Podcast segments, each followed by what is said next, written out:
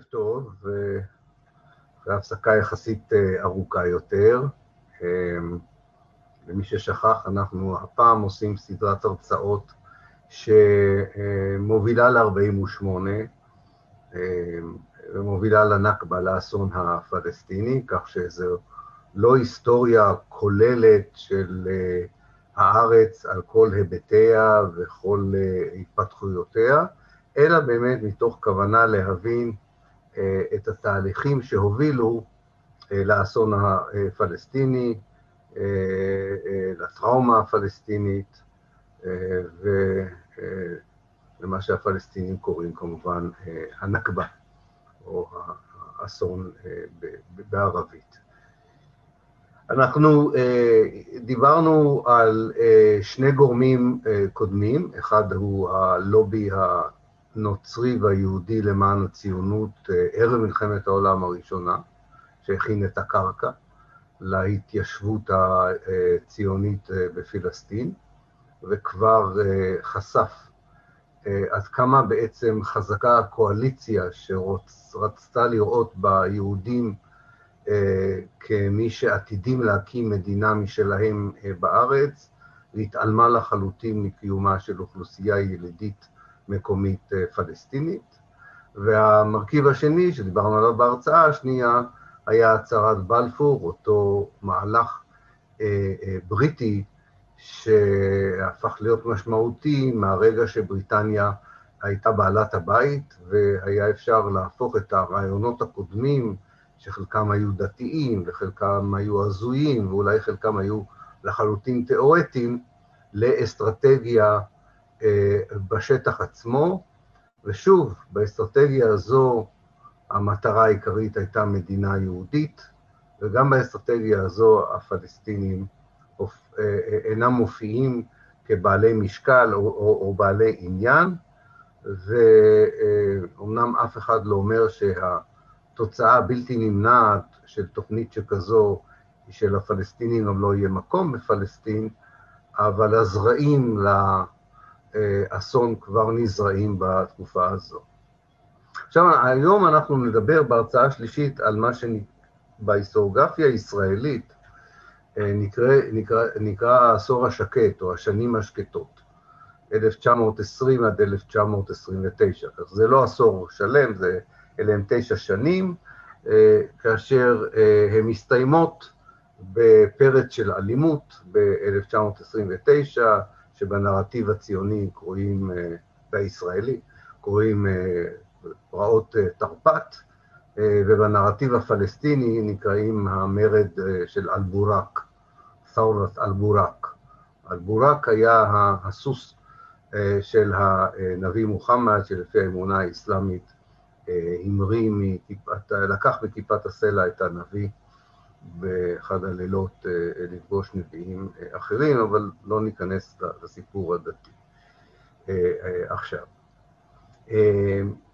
ההיסטוריוגרפיה הישראלית, בעצם, הזרם המרכזי בהיסטוריוגרפיה הישראלית, רוצה לומר בכך שהוא קורא לשנים האלה השנים השקטות, שהיה סיכוי לכך שהפלסטינים או הערבים, כפי שהם נקראים בהיסטוריוגרפיה הישראלית, אה, היו, יכלו לקבל את הנוכחות הציונית בארץ מתוך הבנה שהיא גם תשרת אותם, כי מדובר בסך הכל בתנועה מודרנית, מערבית, שבאה לאזור פרימיטיבי, אה, אה, מסורתי, ולכן בעצם אם, הייתה תבונה שרויה במקומותיהם, הם היו מבינים שמדובר פה בברכה אה, לארץ אה, אה, כולה.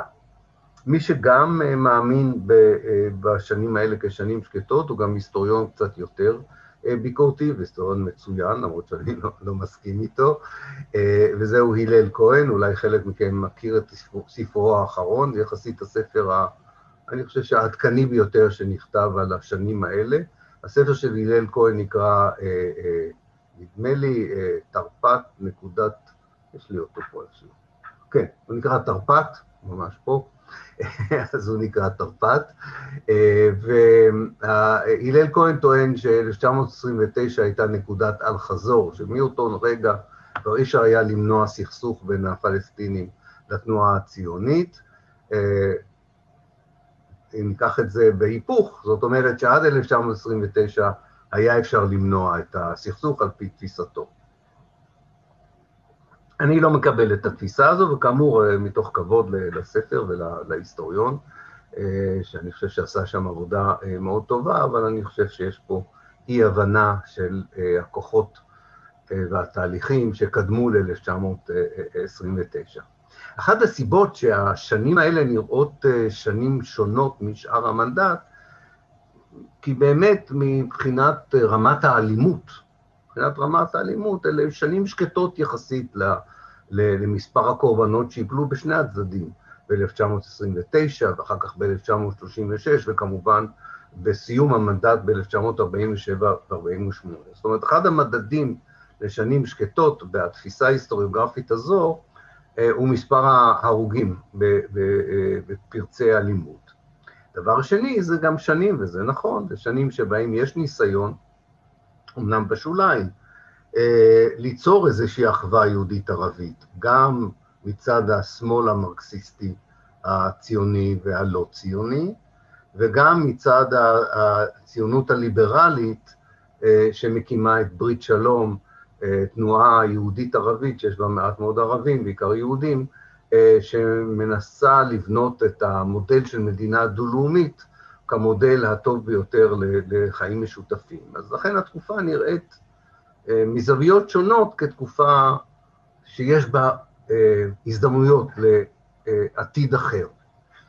אני לא משוכנע בזה, למרות שאני כמובן מאוד מתרגש כהיסטוריון, וגם כתבתי על זה, מהעובדה שפועלים יהודים ופועלים פלסטינים, ועובדי עירייה יהודים ועובדי עירייה פלסטינים ניסו לשתף פעולה גם מבחינת, גם בגלל תפיסה של סולידריות מעמדית וגם בגלל קשרים אנושיים שהיו די חזקים בין שתי הקהילות במקומות מסוימים, ובוודאי זו היסטוריה שצריך לכתוב עליה וראוי להעיר אותה, גם אם היא לא הייתה, לא היה לה את הפוטנציאל למנוע את האסון הפלסטיני ב-1948, היא מעניינת אותנו משום שאולי היא מלמדת על משהו שאפשר לעשות היום, 70 שנה אחרי האסון הזה, וכן לבנות אולי חיים משותפים. אז מהבחינה הזו, זה בעיקר הדבר המעניין פה מבחינת התקופה הזו. אבל מבחינת הזרמים המרכזיים, התהליכים המרכזיים שקרו, נקודת העל החזור היא לא 1929, כמו שטוען הלל כהן. נקודת העל החזור היא כבר ב-1920, ואולי 22, או לפחות בין השנים 20 ל-22. קודם כל, אלה הם השנים שבהם בריטניה הופכת מכתב חסר חשיבות, שכתב שר חוץ לנכבד יהודי בלונדון בשם רוטשילד, והופכת אותו ללא סתם התכתבות בין הממשלה לקהילה יהודית באנגליה, אלא הופכת את המכתב הזה לאבן יסוד במדיניות שלה כלפי פלסטין. והמכתב הזה, שלחלוטין מתעלם מהפלסטינים, ושם את כל יהבה של המדיניות הבריטית, את יהבה, שם את יהבה של המדיניות הבריטית על הקמתה של מדינה יהודית, בסופו של דבר הופך להיות אבן היסוד של המדיניות הבריטית. וזה, אלה לא דברים בעלמא, זה ישר מתורגם למעשים. ראשית, הממנים נציב עליון, הרברט סמואל, יהודי אנגלי, ציוני ידוע, מאוד ידוע, זאת אומרת, הוא כבר היה פעיל למען התנועה הציונית מאז 1905, וזה לא מפתיע שלאורך כל שנות נציבותו הוא מיישם מדיניות שמאפשרת להקים מדינה יהודית שבדרך. למעשה הוא מניח את תשתית, יחד עם התנועה הציונית, למדין, לבנייה של מדינה יהודית בעתיד, למשל.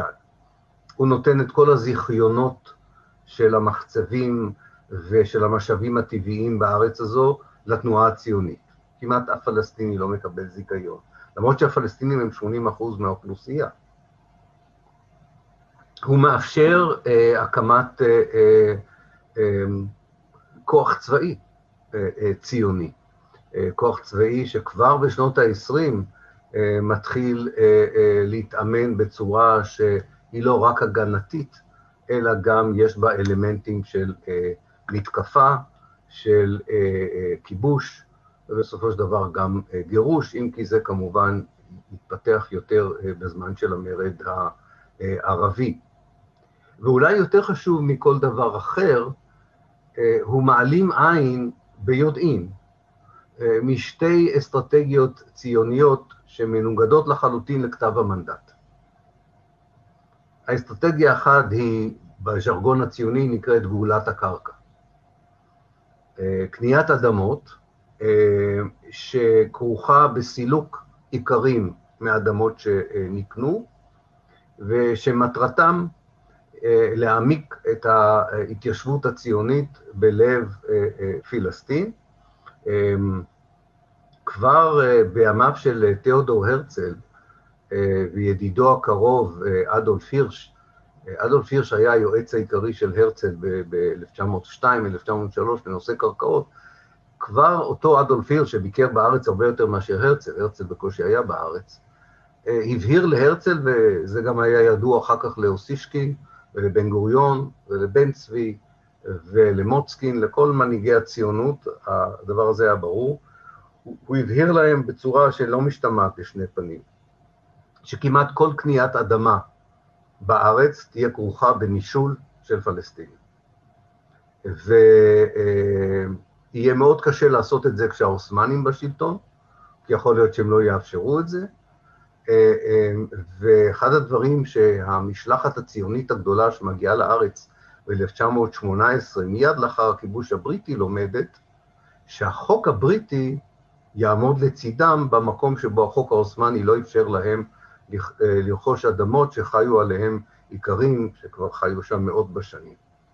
ולכן ב-1926 מתחיל מפעל קניות גדול של אדמות, במרג'י בן עמר, עמק ישראל, ישראל, עמק זבולון, ואדי חוואריס, שזה עמק חפר, והוא כולל, אומנם זה רק אלפים של איכרים שמנושלים, כמובן אם זה היה הפוך, והנרטיב הציוני היה מדבר על שלושת אלפים יהודים שנושלו, הם היו אומרים שכל יהודי זה עולם ומלואו, אבל יש מאמר ידוע של יהושע פורת, זיכרונו לברכה, שאומר, בסך הכל סילקו 3,000-4,000 איש. כן, זה 3,000-4,000 פלסטינים זה לא סיפור גדול. החשוב הוא לא רק המספר, החשוב זה התקדים. והתקדים הזה אמר שתחת סמכותה של אה, אה, הממשלה הבריטית, יתחיל בעצם טיהור אתני, הדרגתי מאוד, קטן מאוד, זעיר מאוד, אבל טיהורים אתניים אם תבדקו את זה בהיסטוריה, באים בגלים קטנים שהופכים לגלים גדולים, שהופכים בסופו של דבר לשיטפון אה, עצום. וזה מה שקרה גם בארץ. זה לא, אלה אינם מפעלים מנותקים זה מזה. מפעל קניית הקרקעות ב-1926 ומפעל הגירוש של הפלסטינים ב-48' קשורים זה בזה. הם נובעים מאותה אידיאולוגיה, הם נובעים מאותו חזון, אה, והם אה, מסתמכים לפחות עד ה-15 במאי 48' על אותה מערכת יחסים אה, מורכבת עם השלטון בארץ, קרי השלטון הבריטי. אז זה דבר אחד שהרברט סמואל אפשר, ובכך מתחיל לזרוע, עוזר לזריעת הזרעים שבסוף דבר יבואו יבוא לאסון, שעוד נתאר אותו במפגשים הבאים. המפעל השני שהרברט סמואל אפשר אותו, ואני אומר אותו באופן אישי, אבל כמובן כל הפקידות הבריטית שעבדה איתו. זהו מפעל, ה, אה, אה, מה שנקרא העבודה העברית, או כיבוש שוק העבודה. אה, צריך להבין במה מדובר. מדובר פה בקבוצה של מתיישבים, שהיא מיעוט, שמגיעה כמה שנים רק קודם לכן, ומטילה את אימתה על השווקים המקומיים. גם בפגיעה בסוחרים הערבים ובמסחר הערבי, אבל גם בפגיעה בכל קונה וקונה יהודית שמעז או מעיזה לקנות אצל היהודים. יש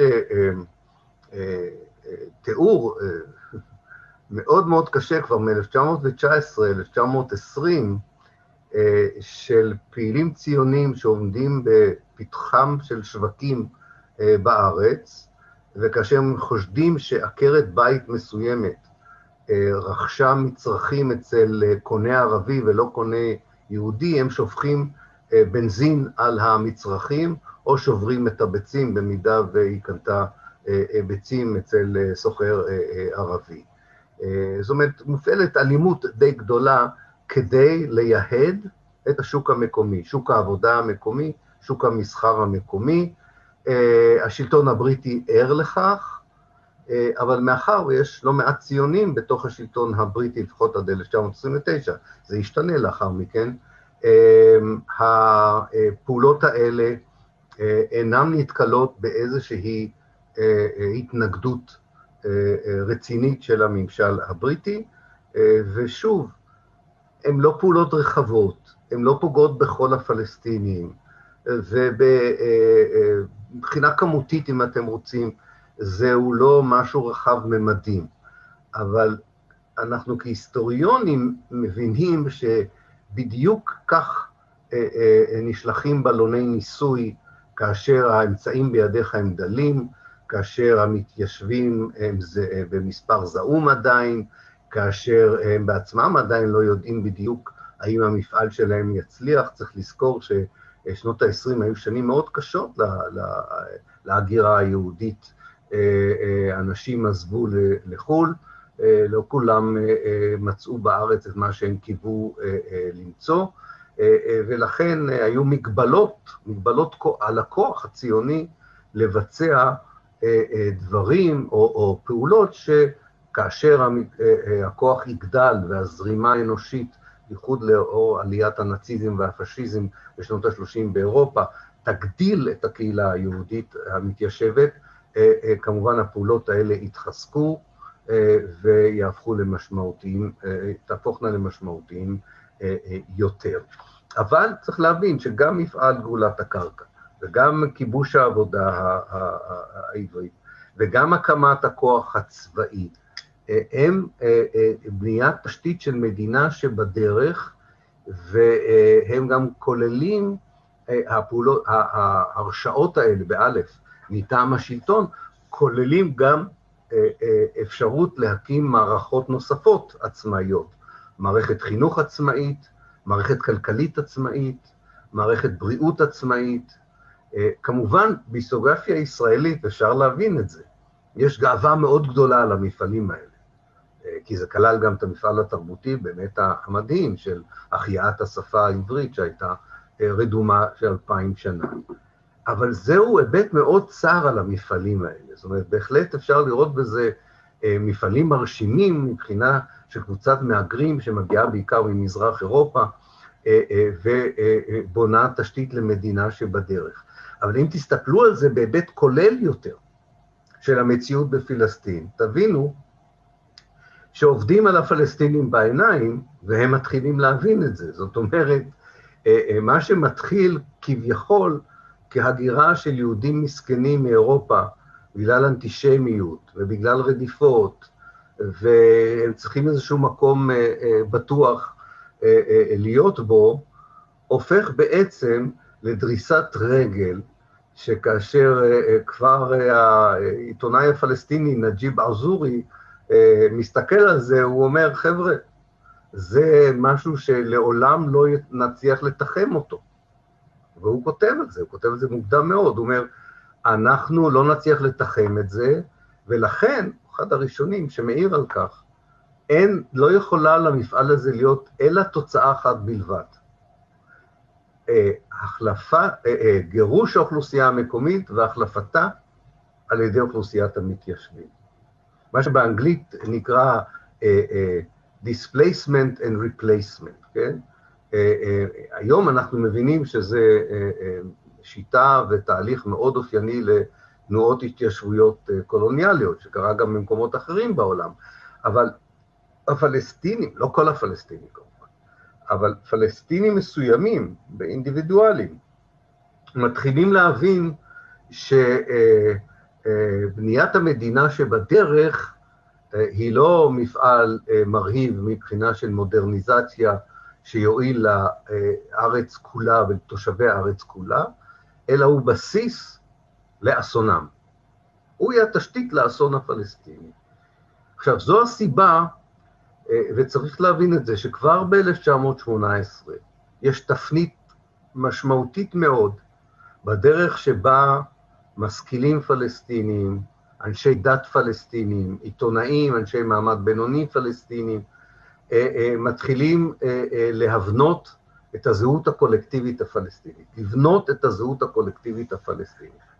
עד 1920, הייתי אומר, המונח, אני לא רוצה לסבך יותר מדי ולזרוק מונחים אקדמיים פה, אבל המונח פרוטו-לאומיות מתאים לסיפור הפלסטיני. זאת אומרת, יש פה זרמים שהם קדם-לאומיים, והם יהפכו לתנועה לאומית, יש רצון להיות חלק מסוריה הגדולה, אה, אה, יש קצת אה, רצון גם להיות חלק מהאימפריה הבריטית, לא הכל ברור, אבל 1920, כמובן לא אצל כל האוכלוסייה הפלסטינית, אבל במקום שבו נמצאת אליטה תרבותית, חברתית, דתית, גם בערים וגם בכפרים, יש הכרה הולכת וגוברת שמדובר פה באסון, ואולי הדבר החשוב ביותר, שמאוד מפתיע את התנועה הציונית, כבר ב-1920, וגם את הבריטים. ההכרה החשובה ביותר היא שלא משנה אם אתה נוצרי, ולא משנה אם אתה מוסלמי. אתה תהיה קורבן למהלך הזה של בניית המדינה שבדרך, שיביא לאסון. עכשיו, מדוע אני אומר את זה? לאחרונה השתחררו כמה מסמכים מאוד מעניינים, שבהם אה, הבריטים נפגשים עם מנהיגים ציונים, 1919, 1920, אה, לא זוכרת את השם של אדון קיש, שמו הפרטי, אבל רשמתי לעצמי איפשהו את שמו הפרטי. אה, אני אולי אמצא אותו, גם אם אני לא אמצא אותו, זה לא כל כך נורא. יש מישהו שממונה מטעם התנועה הציונית, לדון עם הבריטים על האפשרות להפריד בין הנוצרים למוסלמים, אה, ובעצם להפוך את הנוצרים לבעלי ברית של התנועה הציונית. מין תפיסה כזו שנובעת מדעות קדומות, וגזענות כמובן, ואיסלאמופוביה, צריך לומר, וחוסר הבנה לגמרי של הנצרות המקומית. הבריטים לא הבינו מה זה להיות נוצרי פלסטיני אה, מלכתחילה, וגם הציונות לא. ויש לנו את הדוחות של הפגישות בין הפקידים הציונים לבריטים על הנושא הזה, והם מגיעים למסקנה הבאה, הם אומרים, בהרבה מקומות שבהם גרים נוצרים, בין שזה בכפר ובין שזה בעיר, באמת יש פה אוכלוסייה שנראית אה, יותר אה, אה, מתמערבת מאשר האוכלוסייה המוסלמית. בדרך שבה היא מתלבשת, בחינוך שהיא נותנת לילדים, אה, הם כאילו, במונחים גזעניים, הם יותר משלנו, כן? אבל מצד שני הם הרבה יותר לאומנים מהמוסלמים. שואל, שואל אדון קיש את הבריטים, למה אתם מתכוונים ביותר הלאומנים? אז הם אומרים, הם מובילים מ-1918 מהלכים של אה, לאומיות פלסטינית שמתנגדת להקמתה של מדינה יהודית, וכאשר פורטים לפרוטות את ההתנגדות הזו, הם מתנגדים לרכישת קרקעות על ידי התנועה הציונית ולהמשך ההגירה הציונית אל תוך הארץ. וצריך אה, אה, להבין, התנועה הלאומית הפלסטינית מתחילה בארגון שנקרא האגודה המוסלמית הנוצרית, זה השם שלו. האגודה המוסלמית הנוצרית. הפעם הראשונה שהארגון הזה מתכנס הוא בירושלים ב-1918, ומיד יש לו סניפים בכל הארץ. ויותר מאשר, לא יותר מאשר, במידה שווה, אני חושב, הרצון של הנוצרים הוא ברור, הם, הם מעדיפים זהות חילונית ערבית על זהות דתית ערבית, זה ברור, משום שבזהות דתית ערבית המרכיב הלאום, האסלאמי יהיה אה, חזק יותר, ובמרכיב חילוני ערבי אה, לדת לא תהיה משמעות ומעמדם יהיה כמובן חזק יותר. אז יש את המרכיב הזה, זה ברור. אבל מעבר לכל, כשאתה קורא, והם כתבו הרבה, הפוליטיקאים הנוצרים הפלסטינים, באמת, אה, כמעט כל אחד מהם השאיר, וזו ברכה נהדרת, השאיר ספר זיכרונות מאחוריו, והיום אנחנו גם מגלים שבני המשפחה שמרו אה, מכתבים ויומנים אה, של האישים האלה. ואתה מגלה שמעל הכל יש פה הבנה מצוינת של התנועה הציונית, שבסופו של דבר מה שיפריע לתנועה הציונית זה לא אם אתה מוסלם, האסלאם, אלא הערביות שלך, הפלסטיניות שלך. או יותר נכון, מה שיפריע לתנועה הציונית זה שאתה לא יהודי. ולא משנה איזה לא יהודי אתה. וזו הכרה מאוד מוקדמת. והיא מובילה בסופו של דבר לפרצי אלימות קטנים, זה נכון, 1920 זה אה, פרץ אלימות קטן, 1921 זה כבר פרץ אלימות יותר גדול, ביפו 100 אה, איש אה, מתו משני הצדדים, זה לא, זה לא מספר שהולך ברגל, אבל כמובן בהשוואה למספר ההרוגים ב-1929 אלה מספרים קטנים. אבל לכן אה, אה, אה, צריך להבין את נקודת העל החזור הזו. לא רק הציונות מקימה מדינה שבדרך, ולכן אין לה שום עניין בהכלת האוכלוסייה הילידית המקומית בפרויקט שלה, ולכן לא 29 היא נקודת אל-חזור, אלא 1920 היא נקודת אל-חזור, אבל גם התנועה הלאומית הפלסטינית כבר לא מדברת על איזושהי השלמה או פשרה שבה הם יסכימו שלפחות חלק מהארץ לא יהיה שלהם, או שהם יסתלקו מחלק מהארץ אה, מרצונם. והם מבינים שהם צריכים להיאבק בתנועה הציונית, אחרת אה, הם ימצאו את עצמם מחוץ לפלסטין. ומ-1920 עד 1929, כל שנה, מתכנס קונגרס, זה נקרא הקונגרס הערבי הפלסטיני. הקונגרס הערבי הפלסטיני, הוא מתכנס כל שנה בעיר אחרת. אה, הבריטים מנסים אה, למנוע את חלק מהקונגרסים האלה, וחלק מהם מתכנסים בחשאי. למשל, הקונגרס השלישי בחיפה התכנס בחשאי אה, בבית קפה לא רחוק מאיפה שהיום, אם אתם מכירים את, מסגד האסתקלל, המסגד הירוק, ליד המסגדים הקטנים שעיריית חיפה הטביעה עם גורדי שחקים מכוערים, שאחד מהם נראה כמו טיל בליסטי, משרד הפנים. באזור הזה היה בית קפה ידוע שבו הם אה, ישבו וכינסו את הוועידה השלישית שלהם. אה, ובוועידות האלה אה, מצד אחד נחשפים יריבויות בין חמולות שונות כמו הנששיבים והחוסיינים, בין הכפר לעיר, בין החילונים לדתיים. אין קרע נוצרי-מוסלמי, זה מאוד מעניין בשנים האלה. אין. הנוצרים מתחלקים אידיאולוגית לחלוקה המוסלמית. זאת אומרת, יש נוצרים שתומכים בנששיבים, יש נוצרים שתומכים בחוסיינים, יש נוצרים שתומכים בשמאל, ויש נוצרים שתומכים יותר אה, אה, בימין, אה, אבל בסך הכל יש שם קונצנזוס די ברור לגבי העובדה שיש צורך, מאוד מזכיר את הפת"ח והחמאס היום, שמצד אחד יש פה אויב שלא מסתפק במה שיש לו, והוא לא, יר, לא יירגע עד שבעצם הפלסטינים פחות או יותר ייעלמו, אם אפילו לא ייעלמו פיזית, ייעלמו פוליטית ותרבותית וחברתית. ומצד שני, לא תמיד מצליחים להתגבר על היריבויות הפנימיות, למרות שברור שזה מה שצריך לעשות אם אתה רוצה לעמוד מול אה, יריב אה, אה, כל כך חזק. אבל הקבוצות האלה אה, אה, שולחות כל הזמן משלחות ללונדון ולבריטים לפני שהם אה, נוקטים באלימות ב-1929, וגם אחרי 29 הם מנסים שוב בדרכים דיפלומטיות לנסות ולשנות את המדיניות הבריטית, וכשזה לא מצליח, הם מנסים מרד הרבה יותר גדול ב-1936, שעוד נדבר עליו בפגישה הבאה. אמ, אז, אז מהבחינה הזו אין פה נקודת אל-חזור ב-29, גם נקודת, הפלס... נקודת מבט פלסטיני האל-חזור התחיל ב-1920.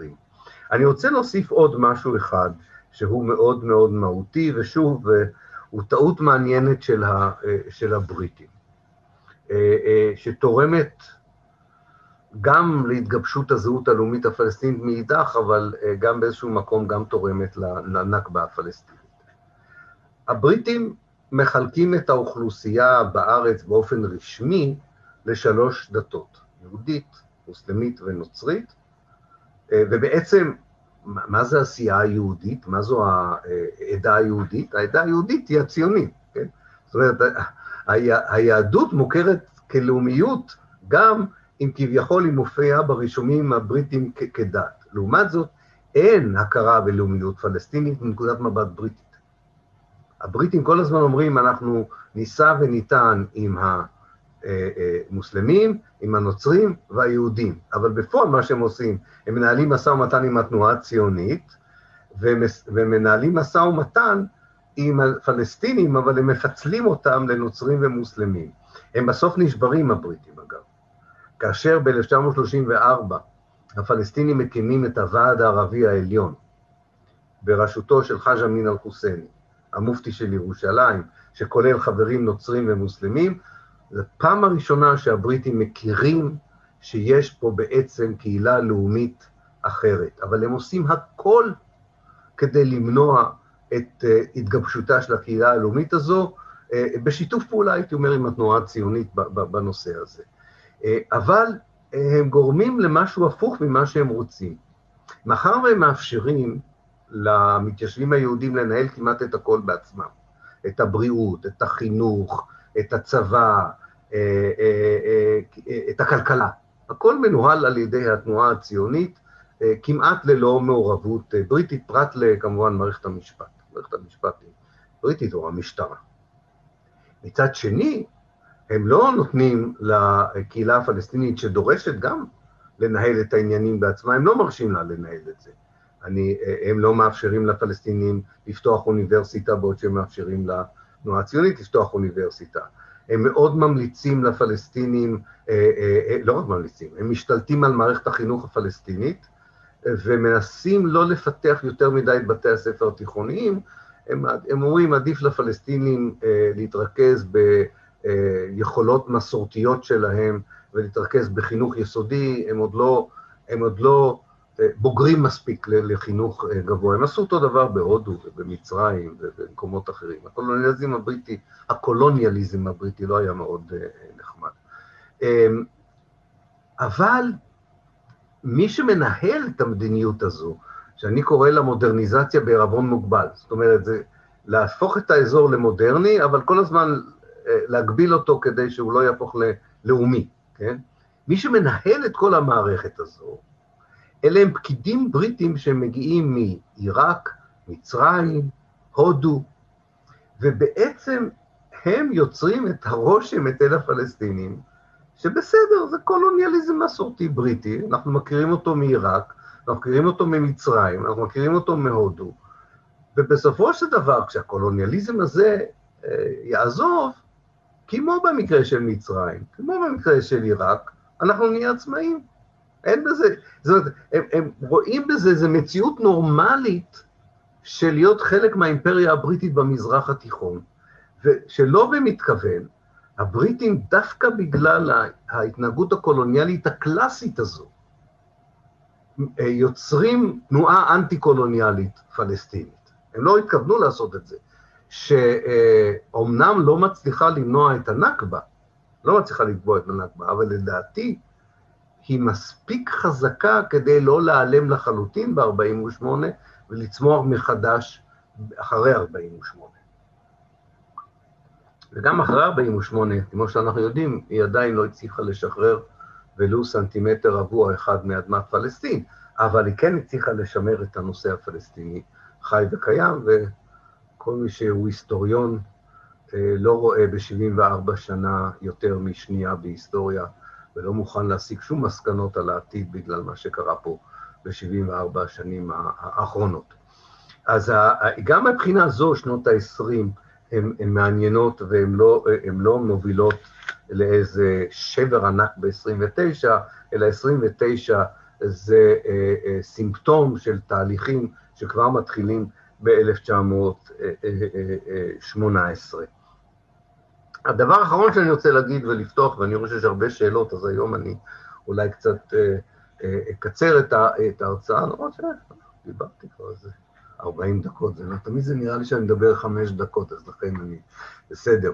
אז אני רק עוד דבר אחד אגיד, אה, בהיסטוריוגרפיה הישראלית זה מאוד מעניין, יש שם ראייה של החברה הפלסטינית כחברה דתית בעיקר, נשלטת על ידי נכבדים מוסלמים, והנכבדים המוסלמים עוברים איזשהו תהליך של אה, פוליטיזציה, אה, על ידי, בעיקר בהשפעה של בריטים אנטי-אנטישמים, וככה נוצרת בעצם ב-29 מנהיגות פלסטינית הרבה יותר קיצונית, שלא מוכנה להתפשר עם הצד היהודי. האמת היא, היא, היא הפוכה, אני, אני חושב שהלאומיות הפלסטינית מתחילה כלאומיות מאוד חילונית, אה, אבל מ-29, הבחור הצעיר הזה, הוא היה בחור מאוד צעיר, חאג' אמין אל-חוסייני, כן? הוא היה בן 27 ב-29. הבחור הצעיר הזה, חאג' אמין, אומר, רגע, אנחנו לא מצליחים עם הרעיונות החילוניים האלה אה, להזיז את הבריטים או להזיז את הציונים, הוא מכניס את הגורם הדתי, כי הוא מקווה שזה יעזור להלהיב את האוכלוסייה הכפרית בעיקר, שהיא פסטורלית, שהיא לא מתעניינת בפוליטיקה, שעדיין רובה עוד לא נפגע מה... צריך להבין, הספר הפלסטיני לא נפגע עדיין מהציונות ב-29, ולכן קשה מאוד לגייס את האנשים שחיים ביחידות די מבודדות. הכפרים הפלסטינים היו יחידות אקולוגיות, חברתיות, תרבותיות שלמות. ולא כל כך קל לגייס אותם אה, לפעולה. והוא מקווה שהנושא הדתי יעזור, ובמידה מסוימת אה, הוא לא עושה את זה כל כך טוב, כמו מטיף סורי שמגיע לחיפה, כי מגרשים אותו, עז א-דין אל-קסאם, מצליח בארבעה חודשים לעשות מה שהמופתי לא מצליח לעשות בעשר שנים, והוא מלהיב את ההמונים, ובאמת המרד שפורץ ב-36, פורץ להפתעת הבריטים, להפתעת כולם, בכפר ולא בעיר. העיר תמיד נראית זאת הלאומנית, הרדיקלית, ששם תפרוץ, תפרוץ המהפכה או הניסיון להפיכה, ובסופו של דבר זה קורה אה, בספר הפלסטיני אה, אה, באזור הכפר, אבל זה כבר סיפור ששייך להרצאה, נדמה לי שבוע הבא אני הבטחתי שאני אתן כבר, כי לפי סדר היום המטורף של האוניברסיטה שלנו. אז אני אעצור כאן, ואני אתחיל... להתייחס לשאלות בצ'אט. אני רואה שאלות מאוד מעניינות. אני אתחיל מההתחלה. דן תדמור שואל, מה לדעתך עיקר השגיאה של מכפר תרפ"ט? אני חושב שעבור הלל כהן מדובר פה בסכסוך בין שתי תנועות לאומיות. הוא רואה בציונות תנועה לאומית, והוא רואה בפלסטינים תנועה לאומית, והוא חושב שהיו מנהיגויות עד 29 שהיו מצליחות להסכים על משהו כמו חלוקה או איזושהי פשרה בין שתי תנועות לאומיות. זה לא עניין של שגיאה כל כך, דן, זה יותר אה, עניין של תפיסה היסטורית אחרת. אני לא... אותי מקללים, אני בחיים עוד לא קיללתי אף אה, היסטוריון. אה, אני חושב שמדובר פה לא בסכסוך, כמו שאמרתי לכם, אני לא חושב שמדובר פה סכסוך, בסכסוך בין שתי תנועות לאומיות. אני חושב שמדובר פה בסכסוך בין תנועה התיישבותית קולוניאלית לבין תנועה ילידית. ובשום מקום בהיסטוריה התנועת ההתיישבות הקולוניאלית לא חיפשה פשרה עם הילידים, היא חיפשה כל דרך אפשרית לסלק אותם, ובשום מקום התנועה הילידית אה, לא חיפשה פשרה עם המתיישבים, אה, משום שהיא האמינה שהם מהווים איום קיומי על, עליה. ולכן אני חושב ש-29 זה אירוע הרבה פחות חשוב ממה שהלל חושב אה, ומקדיש לו אה, בספר. זה, אז לכן זה לא כל כך עניין של שגיאה, זו ראייה אחרת. הספר אין בו שגיאות. הלל כהן הוא היסטוריון דייקן, והעובדות נכונות, אבל כמו שאני אומר לתלמידים שלי, העובדות זה לא הכל בהיסטוריה. איך אתה מחבר אותם, איך אתה מפרש אותם, באיזה הקשר אתה מכניס אותם, זה בסופו של דבר העבודה של ההיסטוריון. אה, אנחנו לא כרוניקאים אה, בלבד. אה, עידית, למה הבריטים התעלמו מהפלסטינים כבר ב-2022? אני חושב ששני, שאלה טובה, עידית. שני דברים תרמו לכך. אחד, מלמעלה, זאת אומרת, אולי נזכיר עוד פעם את המבנה של שלטון המנדט. יש נציב עליון, שהוא מקבל ההחלטות הראשי. במצב נורמלי במנדט, מתחתיו תהיה ממשלה מקומית, אבל מאחר והפלסטינים והציונים לא הצליחו להגיע להסכמה על ממשלה שכזו, הקימו ממשלת מומחים בריטית. אז אין להם משמעות אה, אה, כזו גדולה. אז קודם כל, הנציב העליון הוא ציוני, ולכן הפלסטינים בעיניו, אה, הוא רואה אותם בעיניים ציוניות. אה, במקרה הטוב כאוכלוסייה שאפשר להתעלם ממנה, ובמקרה הגרוע כאוכלוסייה שצריך אה, להעלים אותה. זה צד אחד. הגורם השני זה הפקידים הבריטים בשטח עצמו, שבאים מהשירות הקולוניאלי, ורואים בדרך כלל ביליד, לא משנה אם הוא אפריקאי, הודי, ערבי, אה, כאדם נחות יותר, יצור נחות יותר, אה, כחלק מהטבע, אה, כפלסטלינה שאפשר לעבוד איתה ולייצר ממנה משהו יותר מתקדם, בעוד שמאוד מעניין שהם לא מוכנים לקרוא לפל... לציונים ילידים. הם רואים בהם, הם לא בדיוק יודעים איך להתייחס לציונים, אז מצד אחד הם לא ילידים, מצד אחד הם לא, הם לא בריטים, הם לא חלק מהקולוניאלים, קרה להם דבר דומה בדרום אפריקה, עם המתיישבים הבורים. קרה להם דבר דומה בארצות הברית, עם המתיישבים הלבנים. הם בסופו של דבר ימצאו את עצמם בהתנגשות עם המתיישבים הלבנים האלה, אה, כי האינטרסים של האימפריה והאינטרסים של המפעל ההתיישבותי הציוני לא בכל מקרה ילכו יד ביד. איתמר שואל, האם תוכל להעביר את הסתירה שנראית בין קניית קרקעות, למשל באזור העמק, שגם היום נראית מסיבית, אבל מצד שני רק 3,000 פלסטינים גורשו ונשלו, בכל זאת אחוז בעלות היהודית על הקרקע ב-48 היה מאוד נמוך.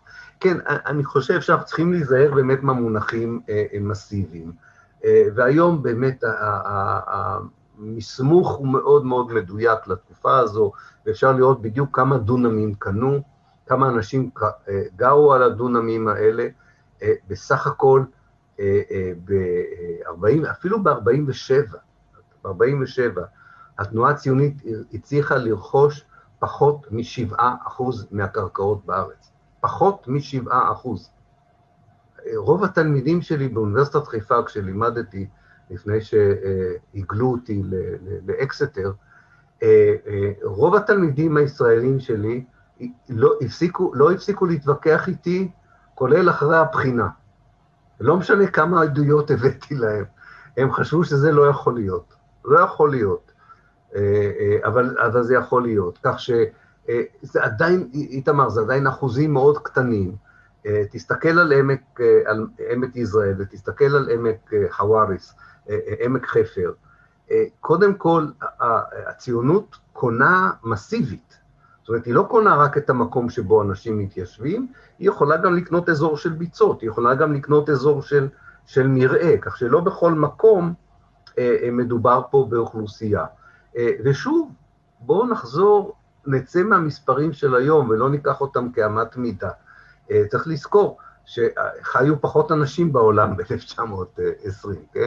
אנחנו מדברים על אה, אה, בערך 700 אלף אה, פלסטינים, אה, בערך 70 אלף אה, מתיישבים ציונים, אה, פזורים על כל הארץ, כן? זה, זה מספרים שהיום נראים לנו קטנים, אבל אז הם היו מאוד אה, משמעותיים. אז לכן אני חושב שזה פחות סתירה, זה פשוט אה, אה, עניין של אה, אה, פרופורציה. אני חושב גם אה, ש, של, של דמוגרפיה וגם של גיאוגרפיה. עידית שואלת מה שמותיהם של הנוצרים הפלסטינים שהזכרתי. האמת שאני לא כל כך אה, הזכרתי אותם, אה, אבל אני אזכיר אה, אה, אה, אה חלק מהם.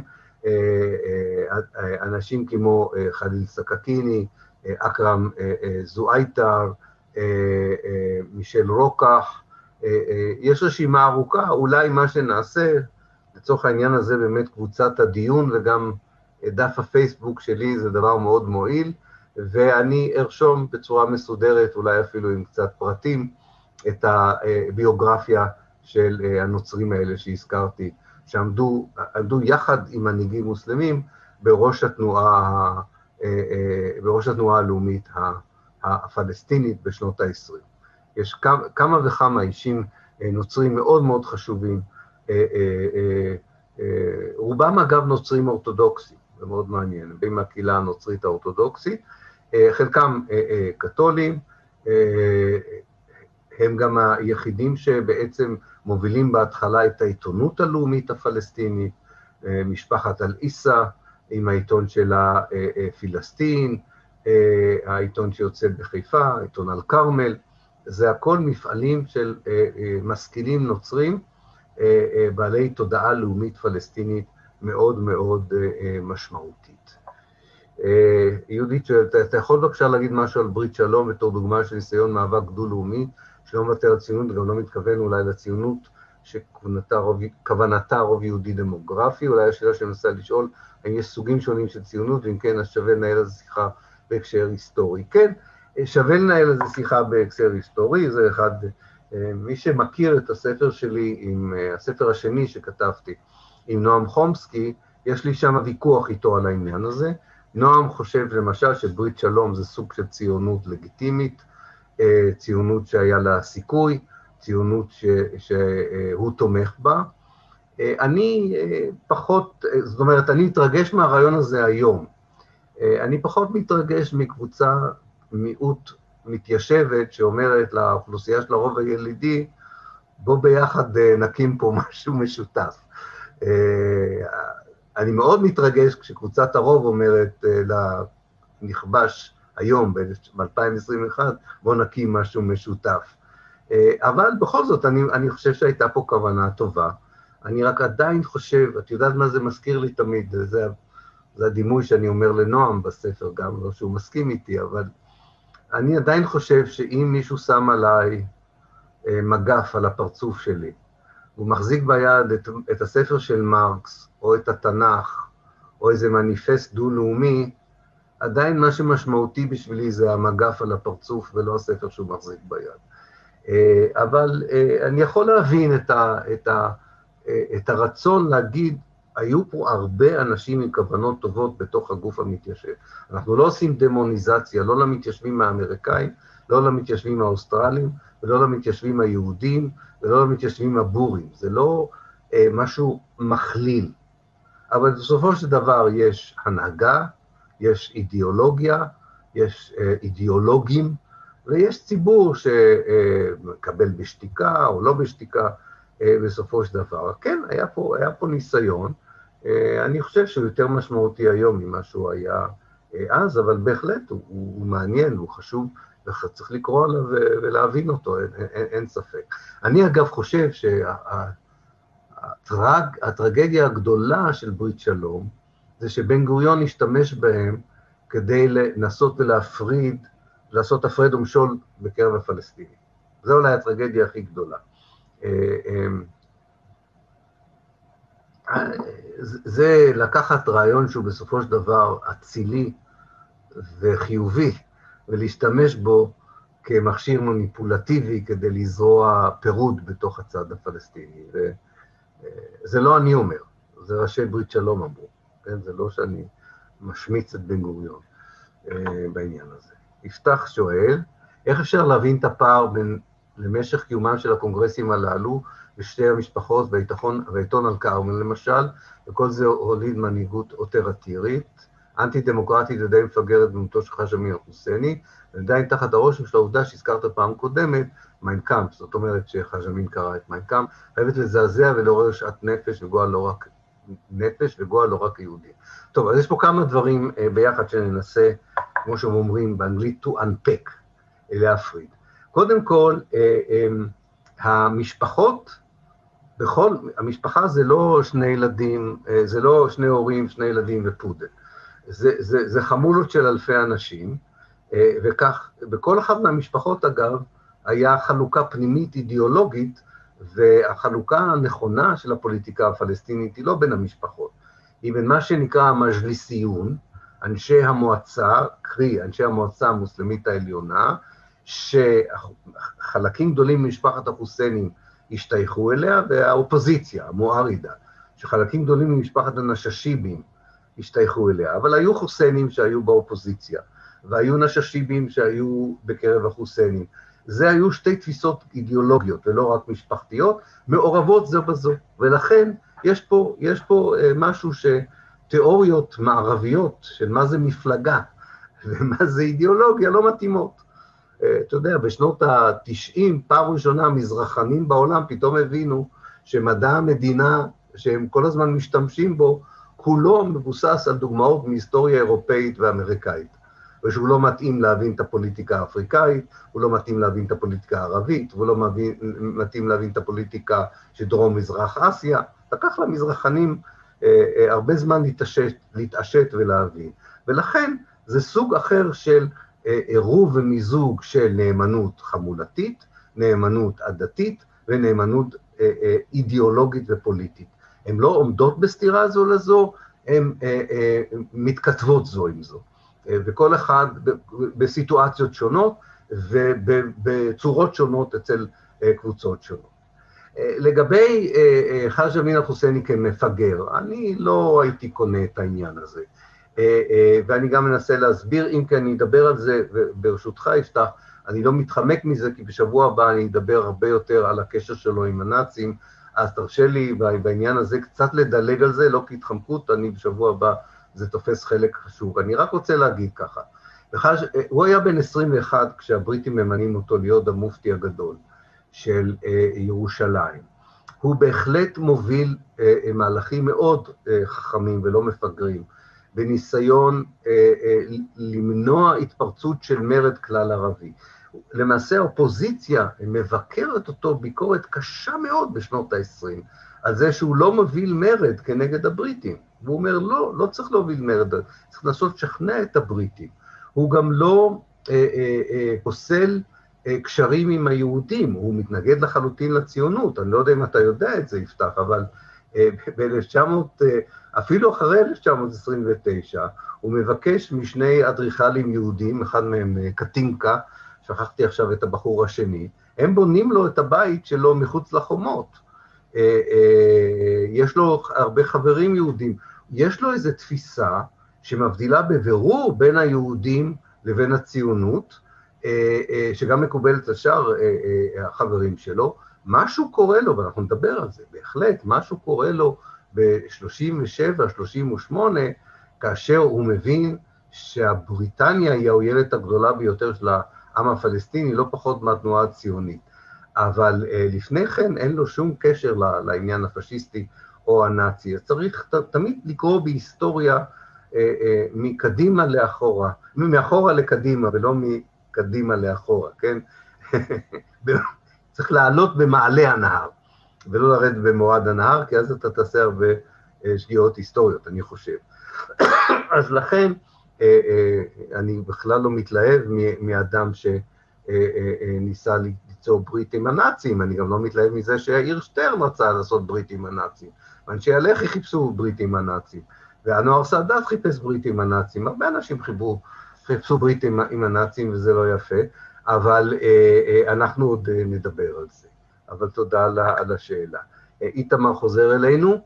בבתי ספר יש מאוד דגש על המיעוט הבריטי, על כן, לא עלייה יהודית, גם ויקיפדיה מתחילים בדגש הזה בערך של הרברט סמואל, דגש על הגבלות העלייה שעשה. עד כמה עניין העלייה היה באמת משמעותי למפעל הציוני, או שזה נושא דגל, כי גם היום נושא עלייה הוא מרכזי במדינה. אז קודם כל, צריך להגיד, הרברט סמואל לא ממש הגביל את העלייה. מה שקורה הוא שאחרי האירועים של 1920, מה שנקרא מהומות הכותל, הבריטים שולחים לפה ועדת חקירה, ועדה שעומד בראשה פקיד בריטי בשם פלין, P-A-L-I-N, והפקיד הזה אומר, תשמעו, ימשיכו להיות לכם מהומות, כי הפלסטינים לא מתלהבים לא מקניית האדמות על ידי הציונות ולא מהגירה הציונית, ואז יש הגבלות מסוימות על ההגירה. אבל ההגבלות הרציניות הראשונות, שכוללות אפילו מחשבה מחודשת על הצהרת בלפור, מגיעים רק אחרי האירועים של 1929. בספר הלבן של אה, לורד פספילד, אה, הלו הוא סידני ווב. אה, זה כבר סיפור של 29-30. כמובן ש, שהיו הגבלות גם, גם, גם לפני כן, אבל אני חושב שעניין העלייה הוא משמעותי בשנות ה-30, פחות בשנות ה-20. אני חושב שבשנות ה-20, אם אני הייתי צריך לצייר את סדר העדיפויות של המפעל הציוני, זה בניית תשתית של מדינה שבדרך, קרקעות והשתלטות על שוק העבודה. אם אני, ובניית כוח צבאי, או תשתית לכוח צבאי. בשנות ה-30, בהחלט אני חושב שההגירה, הגברת העלייה, הגברת העלייה הופכת להיות אה, אה, מטרה לא פחות חשובה אה, אה, משאר המטרות. הטענה שלי היא שזה גם השנים שסילוק ערבים הופכת להיות אה, מטרה חשובה לא פחות מהעלייה. זאת אומרת, יכולת לחשוב שאם אתה מאמין שאתה יכול לעלות לפה הרבה יהודים, אז אתה לא צריך לסלק הרבה ערבים, אבל זה לא סתר אחד את השני, כפי שעוד אה, נראה. דן, אבל הוא עצמו בוגר על עזר בעל משרד דתי, אה, דן מתכוון אה, למופתי, כמובן, אתה לא יכול להיות מופתי אם אתה לא בוגר של אל-עזר, אבל צריך להבין את כל הסיפור של האליטה הערבית העות'מאנית. שהיא זאת שמנסה לגבש זהות לאומית אה, חדשה. זה אליטה שהפכה לאליטה חברתית ופוליטית בגלל הייחוס הדתי שלה, זה ברור. אבל בצידו של המופתי מתחילים לבלוט אנשים כמו ג'מאל אל-חוסייני, אסמאעיל אל-חוסייני, סעיד אל-חוסייני, ואישים דומים במשפחות האחרות, שלא רוכשים את מעמדם בחברה בגלל אה, אה, אה, מעמדם הדתי, אלא בגלל שהם יודעים לכתוב בעיתון, בגלל שהם יודעים לשאת ולתת עם הבריטים, בגלל שהם יודעים לנאום נאום טוב, בגלל שיש להם כושר ארגון טוב. המנהיג, אגב, זה אחת הטעויות המאוד מאוד נפוצות בהיסטוריוגרפיה הישראלית. המנהיג של התנועה הלאומית הפלסטינית, ללא עוררין לדעתי, מ-1920 עד 1933, עד 1933, הוא לא חאג' אמין אל-חוסיין. המנהיג האמיתי של התנועה הלאומית הפלסטינית זה אדם בשם מוסא קאזם אל-חוסייני. מוסא קאזם אל-חוסייני, אני עוד אכתוב את שמו, הוא האישיות הכי מרשימה. כולם תומכים בו, הנששיבים, החוסיינים, הבריטים, הציונים מחוששים ממנו. הוא אדם כריזמטי בצורה בלתי רגילה, הוא הרבה יותר מבוגר מחאג' אמין, הוא דוד של חאג' אמין. הוא אה, אה, אה, מנהל, כל עוד הוא מנהל את העניינים, יש אחדות במחנה הפלסטיני, יש עמדה שקשה מאוד לציונות להתמודד איתה. ב-1933 הבריטים יורים בו בזמן הפגנה ביפו, וכמה חודשים לאחר מכן הוא מת. אני חושב שלא במקרה הם ירו בו. לא במקרה הם ירו בו. Uh, הציונות והבריטים היו מתקשים מאוד להתמודד איתו בשנות ה-30. היה הרבה יותר קל להתמודד עם חאג' אמין. בעניין הזה אני קצת סותר מה שאמרתי ליפתח, אבל לא נורא. היסטוריון בלי סתירות הוא לא היסטוריון. עכשיו, אה, הלאה. אה, דן, יש עוד משהו? יהודים שהכרתי טענו שפקידים קולוניאליים שהם בעצמם שמרנים רגילים לעילית ילידית של עשירים ונכבדים ופחות לאלמנט מוזר של זרים פעלתניים מתקדמים. זה נכון. יש אגב אה, ספר מצוין של גברת בשם ברברה סמיס, אה, אה, שהיא כותבת ניתוח מאוד מעניין על איך הבריטים תפסו את המתיישבים הציונים כילידים מסוג מיוחד, היא קוראת לזה. איזה מין מיזוג של אנטישמיות עם הערצה לפעלתנות הציונית. אייל, אבל הציונות לא קנתה הרבה אזורי הר ומדבר. נכון שאולי הם קנו ביצות פה ושם, אבל הם קנו שטחים שווים. השבעה אחוז זה לא מעט בכלל. אייל, זה לא מעט בכלל אם אתה רוצה להקים התיישבות חקלאית ולהקים חברה כמו חברת הודו המזרחית ולעשות מסחר. זה כן מעט אם אתה רוצה להקים מדינה. ו- ו- ומדינה לא צריכה רק שטחים מעובדים, מדינה צריכה שטח גיאוגרפי מסיבי. אה, אה, ואני לא יודע אם ראית, אייל או אחרים, אם אתם ראיתם את הסרט יומני נחמני, שיהודית קרפל עשתה. אם לא, תנסו להסתכל עליו. ביומני נחמני, סרט מצוין אגב, סרט תעודי. אה, אה, יוסף נחמני היה אה, איש הקרן הקיימת, אחראי על קניית אדמות בגליל, האיש שאחר כך מפוצץ אחד לאחד את כל הבתים היפים בטבריה, והורס מורשת ארכיטקטונית של אלף שנה, אבל נעזוב את זה בצד. יוסף נחמני מספר ב, ליהודית קרפל בסרט שב-1945, אם אני לא טועה, אני, אל, אל תתפסו אותי בשנה, הוא מגיע לשיחה שהוא מאוד מפחד ממנה עם בן גוריון בתל אביב. הוא יודע שבן גוריון הולך לנזוף בו. והוא אומר, זה העדות שלו, אין לנו את הסטנוגרמה של השיחה, אבל הוא מספר ליהודית קרפל, הוא אומר לה ככה, בן גוריון אמר לי, אתה, אתה והחברים שלך כישלון מוחלט. כל מה שהצלחתם לקנות זה מעט אדמות, על זה אי אפשר להקים מדינה, לא תהיה ברירה אלא לעשות את זה בדרכים אחרות. הוא לא מפרט מה תהיינה הדרכים האחרות, אבל נחמני מפרט מה תהיינה הדרכים האחרות, הוא מאוד מבין מה תהיינה הדרכים האחרות. אם אני לא יכול לקנות ממך אדמה, אז אני אסלק אותך מהאדמה, זה די ברור. אז לכן אני חושב, זה, זה לא מעט, זה נכון, זה דריסת רגל, זה כמו המתיישבים הלבנים בארצות הברית, לקח להם זמן עד שהם סילקו את אה, הילידים האמריקאים מהמערב, אה, וקודם כל הם נטעו, נטעו פיסת רגל במזרח, אבל אני חושב שיש קשר הדוק בין אחוז הקרקעות שנקנה להחלטה לצאת למבצע של טיהור אתני רחב ב-48'. שלמה, אפשר לשמור את השאלה על ההרצאה הבאה, באיזו שנה פלוס מינוס מתחילים הפלסטינים להשתמש בתואר פלסטיני, התייחסות לעצמם ולא ערבים? אני שואל כי הזכרת בתחילת השיחה את שני המונחים לעומת זאת. כן, אה, יש התייחסות לפלסטין בכל מיני אה, אה, תקופות. אה, קודם כל, המוסלמים הראשונים, המוסלמים שנכנסים לארץ הראשונים, במאה השביעית, מחלקים את הארץ לשני מחוזות. ג'ונד, ג'ונד זה מחוז. אחר כך המילה הזו בערבית ספרותית הופך להיות אה, צבא, ג'ונדי. אבל ג'ונד זה מחוז במאה השביעית. ג'ונד פילסטין וג'ונד אורדון. מחוז פילסטין ומחוז אורדון. זאת אומרת, מי שחי בתקופה האסלאמית המוקדמת, אה, השתייך למחוז פילסטין. אה, אחר כך יש איזו דעיכה, אני חושב. החוקר, אה, זיכרונו לברכה, חיים גרבר, אחד האוסמניסטים הגדולים שהיה לנו באוניברסיטה העברית, כתב מאמר מאוד מעניין על השימוש הנפוץ במונח פלסטין ופלסטיני במאה ה-16 כבר בקרב אנשי פלסטין. ראשית חלידי, אחד ההיסטוריונים הפלסטינים החשובים, אומר שמי, וגם הרבה היסטוריונים פלסטינים מאמינים בזה, ואני חושב שיש להם קייס מאוד טוב, שמהמחצית השנייה של המאה ה-19, אה, דווקא ההתייחסות החיצונית לארץ כיחידה גיאופוליטית, זאת אומרת, העובדה שהאירופאים אה, מתחילים לייצר מפות שכתוב עליהן פלסטיין, כבר מ-1800, ויש כבר מפות אפילו מלפני זה, אה, העניין הזה מאומץ גם על ידי הפלסטינים, וגם מתחילים להכיר בהבדלים, בדיאלקטים, בהקשרים המשפחתיים בינם לבין מי שחי. אה, בדרום לבנון, למי שחי ברמת הגולן, למי שחי אה, מהצד השני של נהר הירדן, או בחצי האי סיני. אה, המונח הפוליטי שייך להתעוררות הפלסטינית הלאומית החדשה, וב-1909 יוצא עיתון שקורא לעצמו פלסטין.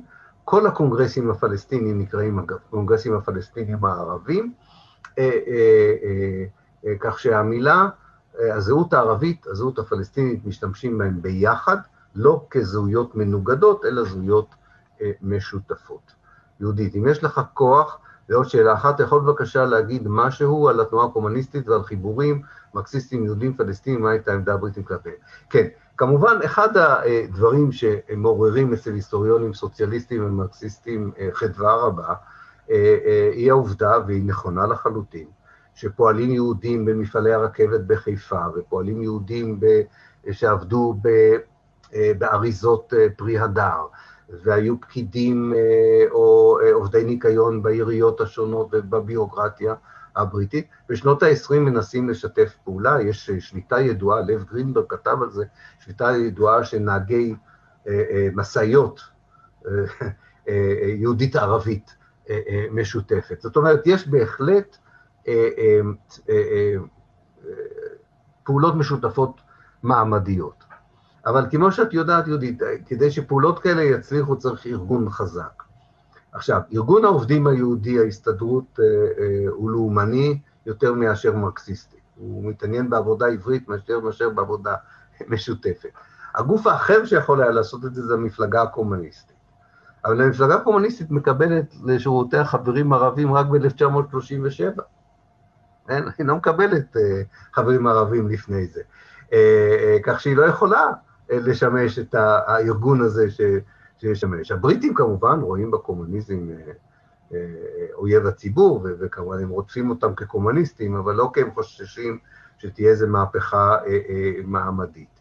Uh, מ-37 זה כוח משמעותי, כי א' הוא ערבי-יהודי, אבל כמו שאת יודעת, ועוד נדבר על זה, רוב הפלסטינים עוזבים את המפלגה הקומוניסטית, הקומוניסטית ערב הנכבה, ומקימים את המפלגה הקומוניסטית משלהם, מה שנקרא הליגה לשחרור לאומי, בגלל שהיהודים במפלגה הקומוניסטית מקבלים את התכתיב ממוסקבה לתמוך בפתרון שתי המדינות ולהכיר בתנועה הלאומית היהודית, מה שמאוד קשה לרוב הפלסטינים שהיו חברים במפלגה הקומוניסטית.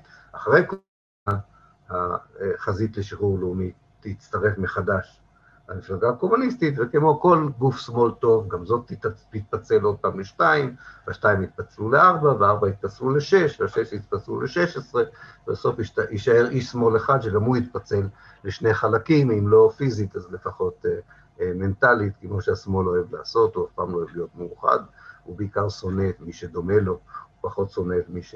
היריב שלו, וזה כבר אני פה מידרדר למשהו אחר. מזל שלדן תדמור יש שאלה אחרת לגמרי. פלסטינה, יורדניה זו חלוקה ביזנטית על רקע נוצרי, זה נכון, הם ירשו את זה גם מהרומאים, גם הרומאים קראו לזה פלסטינה, אה, אה, זה לא משנה את העובדה, אה, דן, הדרך שבה אנשים מזהים, בסופו של דבר נותנים לעצמם שם קולקטיבי, הם אומרים אני פלסטיני, אני סורי, אני שמי, אני עיראקי, כן? הדבר הזה זה תמיד, זה מקס ובר אמר, וזה נכון, זה תהליך שהוא גם מלמעלה והוא גם מלמטה. זאת אומרת, הדרך שבה האדמיניסטרציה מלמעלה מזהה אותך, אתה נולד לתוכה, אם אתה רוצה, לאיזושהי יחידה אדמיניסטרטיבית גיאופוליטית, היא קובעת את הזהות שלך בין השאר, אבל גם ההתייחסות שלך ליחידה הזו, אם אתה מקבל את זה או לא מקבל את זה, גם היא נותנת לזה תוכן. כך שזה עובד בשני הכיוונים. אה, אנחנו למשל יודעים שבין 1918 ו-1920 אנחנו יודעים כי הייתה פה ועדה אמריקאית שעשתה משאל. הייתה פה ועדה שעשתה משאל, אה, ועדת קינג קריין. אנחנו יודעים שהרבה מהאוכלוסייה הפלסטינית בין 1918 ל-1920 אמרו שאם במקום פלסטין עצמאית תקום סוריה גדולה, שתאחד את מה שהיום אה, פלסטין וישראל וירדן ולבנון וסוריה, הם מוכנים להיות אזרחים של סוריה הגדולה, בהחלט, הרבה מהם.